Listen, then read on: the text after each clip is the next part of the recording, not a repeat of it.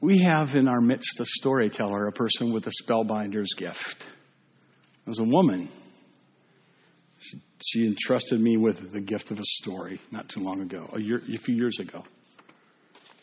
It came up this week as we thought about a circumstance that came up in the church, and I asked her today, "Can can you can you tell me that story again?" And she told me the story again. It was a beautiful story. I said, "Could you send it to me? I want to." I want to use it if it's okay. And she said it would be fine. I'm going to read this story. It's a treasure.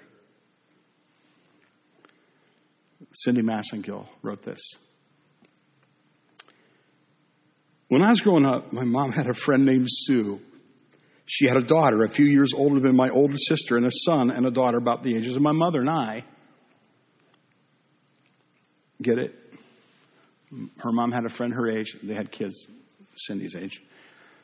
Our families attended the church together and we camped together and we would attend graduation parties and we even started to attend evangel and we went to bridal showers and wedding and baby showers. She was always very attentive to my grandma and it was clear she loved my mom. Joined the club. I guess Cindy's mom was something else, I hear. I didn't get to meet her. Before she left every event, she would seek me out and she would say, I just love your mom. And I would answer, Me too. Not long after the funeral, I ran into Sue. I'm sorry. When my mom became ill, Sue would come around to the house in the hospital. And when my mother passed away, Sue came to the funeral. And whenever she left, she would just say, I just love your mom. And I would say, I do too. Not long after the funeral, I ran into Sue when I was running errands, and she asked about my family and my dad and ended with the traditional, I just love your mom. And I answered, Me too. But this time she says, You want to know why?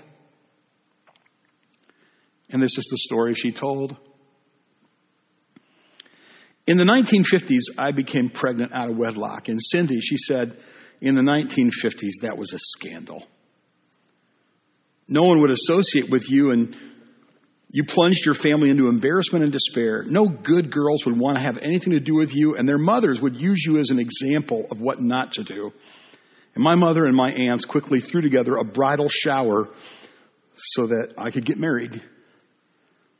But the only guests that came were your teenage mother and your grandma.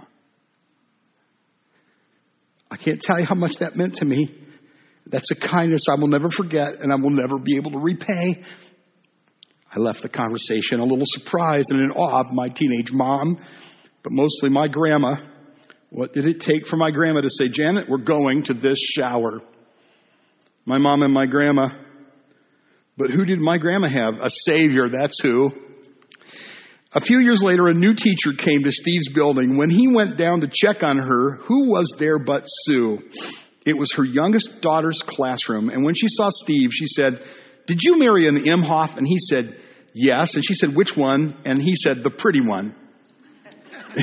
Cindy writes, Just kidding. Uh, he said, Cindy. Sue said, I just loved your mother in law. And you know why? And then she repeated the story of their friendship, how she came to the shower when nobody else did. About five to six years ago, a dear friend of mine who also knew my mom and grandma and I were debating on whether or not to attend an event. I told her the story of my mom and of Sue.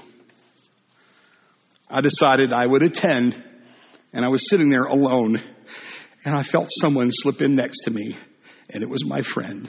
And she leaned over and she whispered, Your mother still testifies. That's a kindness I will never forget. My mom has had many friends who were closer, but I'm not sure she's had any friends more grateful than Sue. These are godly examples I've seen played out before me. And after I pass, I hope my friends tell my children, I just loved your mom. You want to know why?